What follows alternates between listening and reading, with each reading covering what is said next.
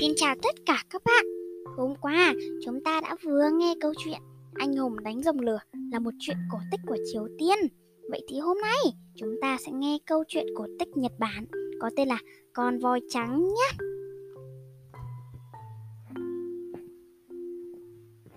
Ngày xưa ngày xưa, trong khu rừng rậm của dãy núi cao kia có một con voi trắng.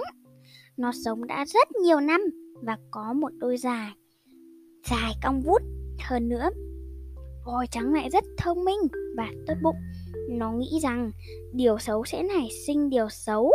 Thế cho nên, nó đối xử rất tốt với tất cả môn thú vì thế, cho nên tất cả môn thú đều yêu quý, tin tưởng voi. Có chuyện gì? Chúng đều hỏi ý kiến voi, nhờ voi dàn xếp. Những lúc như thế, voi trắng vừa là vị quan tòa công minh chính trực vừa là người bạn. Người an tâm tình nó giúp đỡ những ai cần đến nó một cách rất nhiệt tình. Nên trong rừng muôn thú chiêu mến gọi nó bằng cái tên vị vua tốt bụng của loài voi. Một hôm có người, người đàn ông bị lạc trong khu rừng rậm giữa những cây cổ thụ bạt ngàn trên những dây leo chẳng chịt. Ông ta không thể xác định được phương hướng, nên rất sợ hãi và hoảng loạn. Ông ta gào thét đến điên cuồng, tuyệt vọng đến cung cực. Nhưng mà chẳng có ai nghe thấy tiếng gọi của ông ta. Duy, chỉ có con voi trắng đang đứng gần đấy, nghe được. Nó bước lại gần chỗ người đàn ông. Người đàn ông nhìn thấy con voi trắng to lưng lững thì vô cùng hoảng sợ, định bỏ chạy. Chợt, con voi bất tiếng nói. Tại sao ông lại kêu khóc? Thấy con voi hiền lành, Chỉ đứng nhìn mình mà không tiến lại gần, Người đàn ông bình tĩnh, Một lát trả lời. Tôi bị lạc trong rừng. Không thể nào tìm đường ra được. Tôi không muốn phải chết ở đây Đừng sợ, Tôi sẽ đưa ông ra khỏi rừng. Ông sẽ về được nha Nói xong, Voi thận trọng Cuốn lấy người đàn ông đặt ngồi ngay ngắn trên lưng mình, rồi cất bước ra khỏi rừng.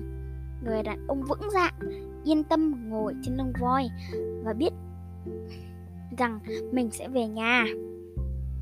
Nhưng đột nhiên, trong đầu ông ta nảy sinh một ý định xấu xa.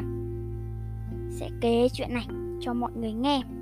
Thế rồi, hắn quan sát rất kỹ đường đi, cố gắng để nhớ lối trở lại ra đến đường lớn voi đặt người đàn ông xuống đất và nói, Đến đây thì ông có thể tự mình về được rồi.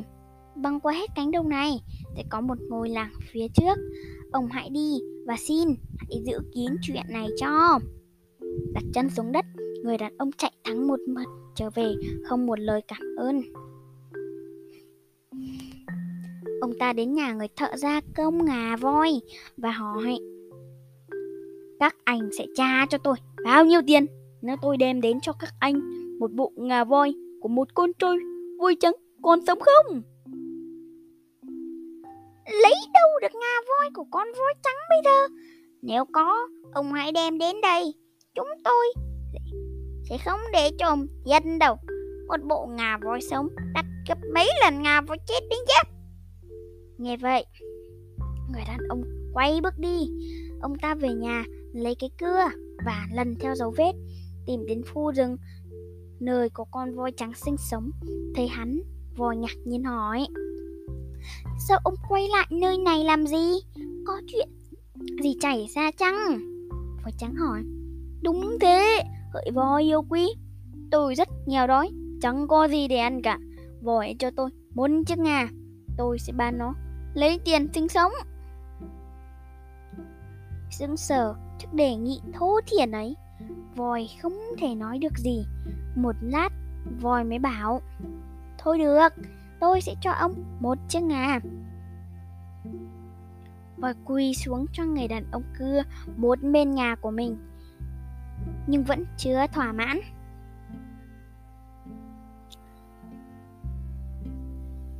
Với chiếc ngà có được, hắn muốn lấy nốt bên kia. Voi yêu quý một chiếc ngà đi còn một chiếc ngà ở lại hắn no sẽ không vui Hay cho ta nốt chiếc ngà kia đi, để ta không còn phải trở lại lần thứ hai để xin chiếc ngà còn lại.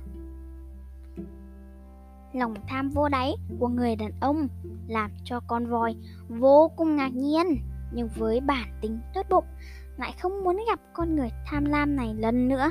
Voi đồng ý và nói với người đàn ông với một giọng nghiêm trang.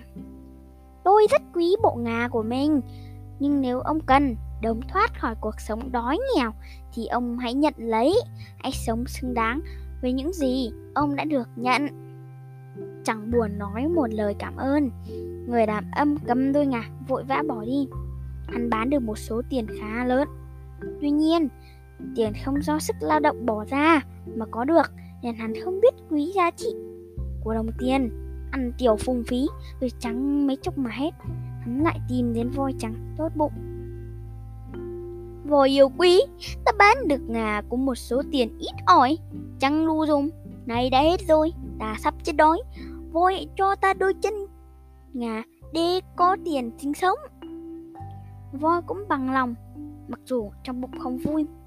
Thôi, thì đã giúp, thì giúp cho chọn lấy được đôi chân ngà con người đê tiện đấy, vui mừng trở về. Trong lòng nhắm tính, số tiền sẽ bán được. Vòi trắng rất buồn. Vì sự thiếu tôn trọng của người đàn ông kia. Ta đã hết lòng giúp đỡ người đàn ông ấy. Vậy mà một lời cảm ơn, hắn cũng không nói được, không sao. Ông ta sẽ phải gánh chịu hậu quả của những việc làm bất nghĩa đó và đất mẹ của chúng ta, người chịu được những trận cuồng phong tại hồng thủy. Những trận động đất núi lửa lại không thể chịu được sự tham lam, độc ác, đê tiện của người đàn ông kia. Đất mẹ đã đứt ra, vùi tên đê tiện đó vào sâu trong lòng đất, đáng đời một con người tham lam chờ chẽn.